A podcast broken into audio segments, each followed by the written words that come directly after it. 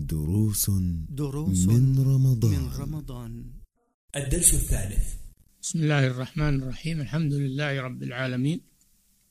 صلى الله وسلم على نبينا محمد. قال الله تعالى يا أيها الذين آمنوا كتب عليكم الصيام كما كتب على الذين من قبلكم لعلكم تتقون. ومعنى كتب فرض. كتب عليكم الصيام أي فرض عليكم الصيام. والصيام هو ترك الطعام والشراب والشهوات تقربا إلى الله جل وعلا بنية بنية من طلوع الفجر الثاني إلى غروب الشمس. هذا هو وقت الصيام. الله سبحانه وتعالى ذكر الحكمة في تشريع هذا الصيام بقوله لعلكم تتقون. فالصيام يسبب تقوى الله سبحانه وتعالى لأن الصائم يترك شهوته وطعامه وشرابه من أجل الله خوفا من الله سبحانه ورجاء لثوابه. ولو شاء لأفطر إذا خلى عن الناس يفطر لأنه لا يصوم لله. أما إذا صام لله فإنه يتساوى عنده أن يكون مع الناس وأن يكون خاليا. فلا يتناول شيئا من المفطرات. وإن كان يشتهيها ويرغبها لكنه يتركها تقربا إلى الله. إنه ترك شهوته وطعامه وشرابه من أجلي. ثم قال سبحانه ولخلوف فم الصائم أطيب عند الله من ريح المسك.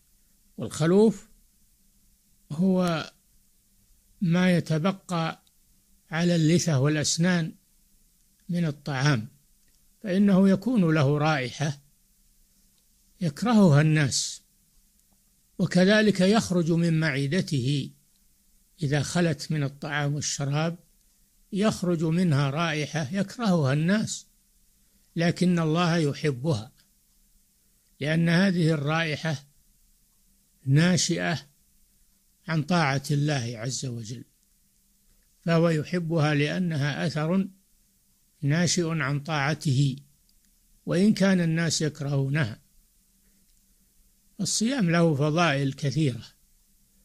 ومنافع عظيمة في الدين وفي الدنيا وفي الصحة. حتى الصحة فإن الصيام يقوي الصحة ويكسبها. فالصيام له فضائل عظيمة وله آثار طيبة على الإنسان. لذلك تجد الصائم يختلف عن المفطر في أن الصائم يكون عليه الوقار عليه الصمت والمهابة عليه الخشوع لله عز وجل.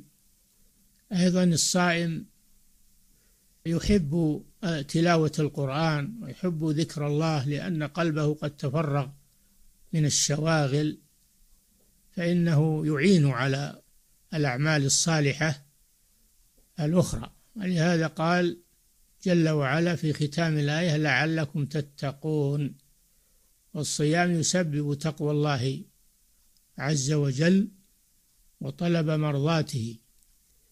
فلله الحمد والمنة على هذه النعمة العظيمة. أيضا الصيام يعود الإنسان على الصبر والتحمل فإنه يعطش ويجوع تضعف نفسه ومع هذا يصبر. على ذلك فهو أيضا يعود على التحمل وعلى ترك المألوفات ويربي الإنسان على ذلك. وهذا نوع من أنواع التقوى.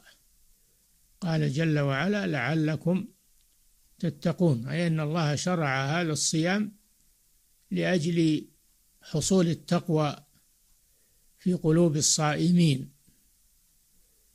هذا فيه فضل لهذه العبادة العظيمة التي شرعها الله لعباده دائما وأبدا من باب التطوع وفرض الصيام في شهر رمضان وجعله أحد أركان الإسلام. لله الحمد والمنة. صلى الله وسلم على نبينا محمد وعلى آله وأصحابه أجمعين.